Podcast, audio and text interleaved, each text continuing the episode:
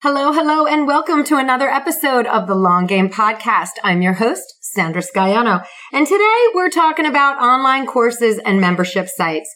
I know you are hearing about people launching them and that they're doing really well with them, which can totally be true, and that these platforms have piqued your curiosity. And now you want to know more. You guys are calling me. People are asking questions. So in today's episode, this is the first in a series of podcasts that I'm creating called What's Possible with Online Courses and Memberships. This series is going to break it down for you, answer your questions, and give you a lot of ideas of where to start on your own journey to becoming an online course creator.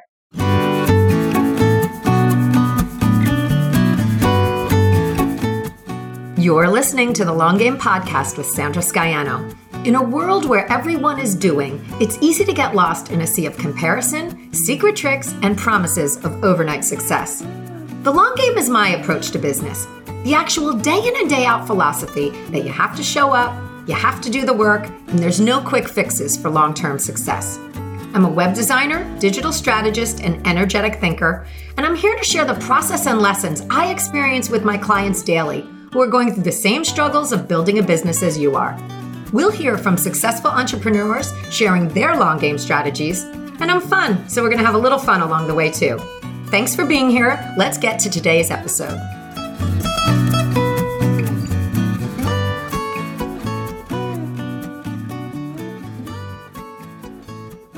We're talking about one of my favorite topics today and in some of the episodes to come. So, when it comes to online courses and memberships, I dove headfirst into this area and I've been working with clients over the last several years to create and manage their online course products. So that inside track has given me so much insight into what works, into creating best practices, and into knowing should you join in on that movement.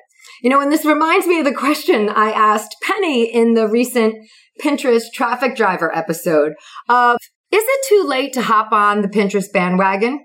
It's the same thing with podcasts. They've exploded over the past few years. And it's the same thing with online courses and memberships. They've exploded. And it's the same answer. The answer is no, it's not too late.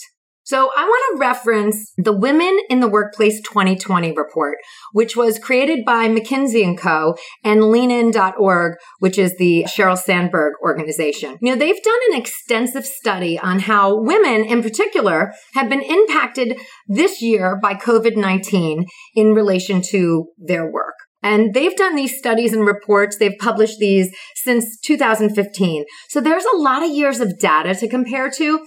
And here's some of their findings. So when it comes to COVID-19, women in particular have been negatively impacted.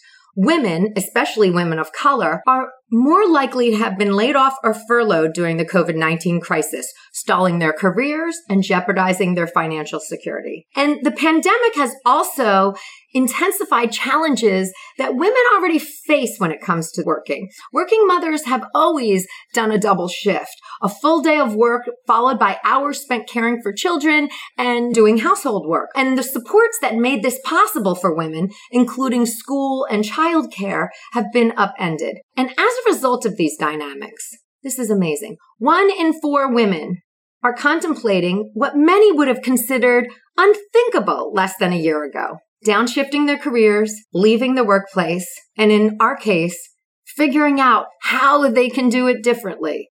Now, many of us are already on our entrepreneurial journeys, but that doesn't mean we haven't been, been affected in much the same way as the report points out.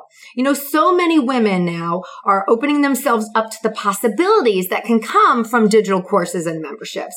As my focus the past few years, I want to share what can be, what can come from this.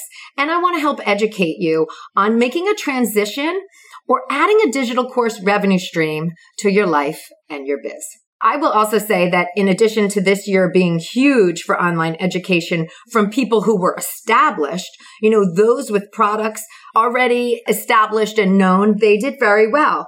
But I'm also seeing a number of people who were just starting and launching their products doing well. And I'm also seeing women who are keeping their full-time positions while they develop a side revenue stream. And they have a vision of what this can be in five years and maybe leaving their jobs for that. So, you know, digital courses and memberships are having, are a thread that are running through women in any type of workplace.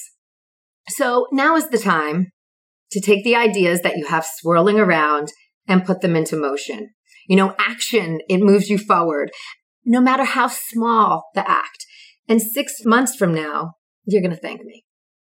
We all have an expertise, an area of focus that we know like the back of our hand. If I were to say to you, I'm tossing you into the spotlight, give a presentation tomorrow, what would you talk about?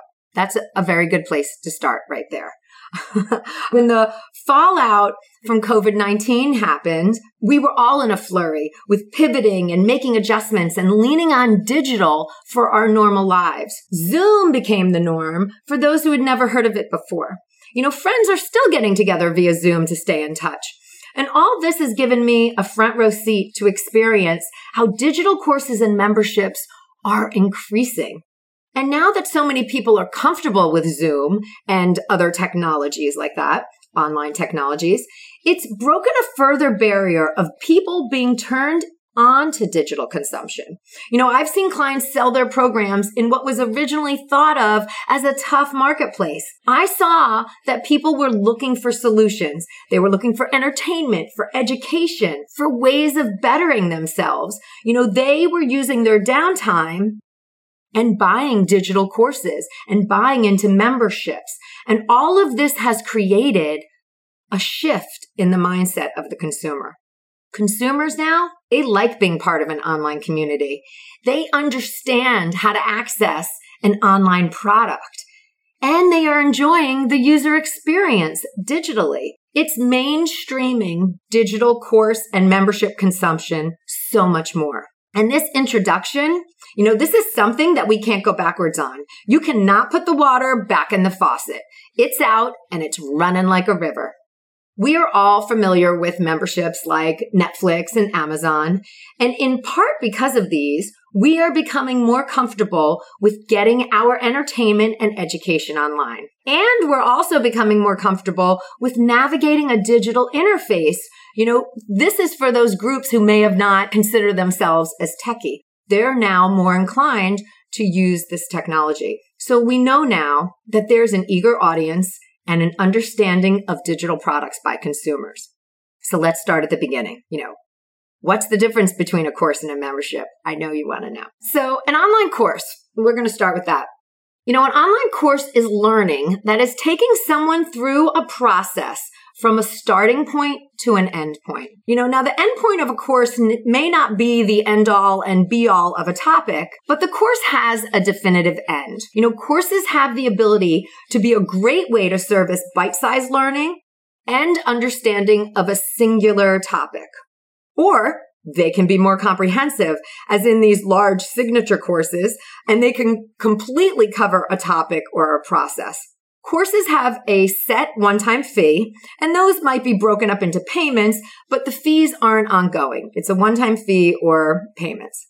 And courses have the ability to have extras and add-ons. You know, things like live components. You might have a weekly call and you can have an add-on of a community. So there can be a Facebook or other platform group associated with the course to give a place for questions and connection. You know, for many courses, access to the instructor through a live component and the community itself, like those are huge selling points. So the course, you know, it's an opportunity to meet and mingle with others who have an interest in a particular subject.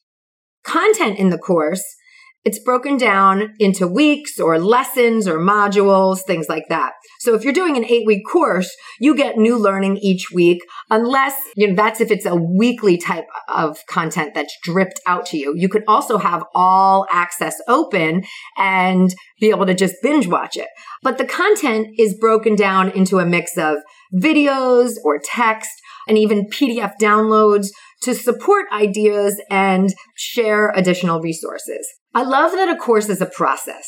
And this is a great starting point thought for anyone who is even considering creating an online course. What is your process? That process is key to what you can teach. What can you help others to know? Oh, and one last point about courses is that you can decide how long your students have access. You know, courses allow you to dive into content during a certain time frame. It's up to you how long you give access to. Some people who sell these big signature courses in the entrepreneurial world give lifetime access. And this allows for you to join in on the course the next time it runs and have access to updates to the information. Some only give you access to the season that you purchased. So you don't get the updates, but you always get the content that you purchased. And some put a time limit on it, like how long you can only access the information for a certain amount of time. And there's no wrong answer here, but it's something to consider while you're building out your online course business. All right, let's talk memberships. So the membership structure is a bit different than a course. You know, memberships are content access that is ongoing. So like your monthly Netflix membership, you get access as long as you keep paying your monthly or your yearly fee. And memberships are, are, just a cool thing for a business. Like they give you the ability to build on knowledge, you know, since they are ongoing. You know, a membership can be a standalone entity or it can be a what's next after you take a course. So courses give you the information and memberships allow for absorption and implementation. I mean, think about it. You go by week by week in a course and you're following along, you get it, but the real understanding comes from when you're doing. And that needs more time than the one week allotted. So perhaps you have a course that leads into a membership so that everyone has the same basis of knowledge and the same vocabulary. And then the membership gives you the space and support to implement what you have learned. So there's more time and support in a membership. You know, I love the membership concept for working in a group setting of people on a similar journey to you. You know, in my early days of web design, being in a group of other women web designers, I mean, that gave me confidence. It allowed me to be on my own journey, but have the support of others who had the same questions or encountered some of the same challenges. And I always had a place I knew I could turn to if I had a need or I had a question. As with courses, Memberships can also have a community aspect to them, but a membership lets the community go deeper. It lets the community grow and the relationships build because it's an ongoing entity. There isn't an end to it. It's not uh, finite. You know, there are also special things that you can do in a membership that are specific to community building if that's an important piece to you. You, you know, you have the ability to have like mixers, so to speak, and bring people in the membership together. The setup of content in a membership is also different than in a course. Since the concept is ongoing, you will be creating new content for the membership on a schedule. The content you create can also get put into a membership vault and be accessible ongoing. And this gives a lot, uh, this gives a mix of like old and new content. And it's something to think about as well. Like, do your members who join in January access the same content as the members who join in June. If you join in June, do you get everything that happened in the beginning part of the year? So that's another thing to think about when you're thinking of the vault piece. You know, I've seen all sorts of different membership content setups from multiple courses being put together and creating a membership to the membership being content that is released monthly new content released monthly. For me, the best memberships also have a live component. Again, we all want access to that brilliant mind who's orchestrating all this content. So having access via some sort of live monthly call or something like that gives people a way to build a relationship with you, the content creator. Memberships are also great spaces to host challenges or to work towards mini goals together. And the piece that you need to consider with a membership that is less than a course is retention. You know, since membership is a subscription based payment, members can leave the group and stop their payments. So thinking about your content and how you're going to keep members engaged is paramount. All of this, of course, depends upon your industry and the knowledge you bring. I mean, there are, depending on what industry you're in, you might incorporate different elements that are going to engage your members in a way that would be different if they were in another industry. Or there may be ideas that you can bring for community engagement in a membership site that are different based on the needs of your community and why they are there. So I know I hate what I have to say. Those things are subjective, but they are. But those are things to think about. Like, what are you going to do on a monthly basis to keep your members engaged so that they stay? And you want them to stay so that they're there over time and building that community.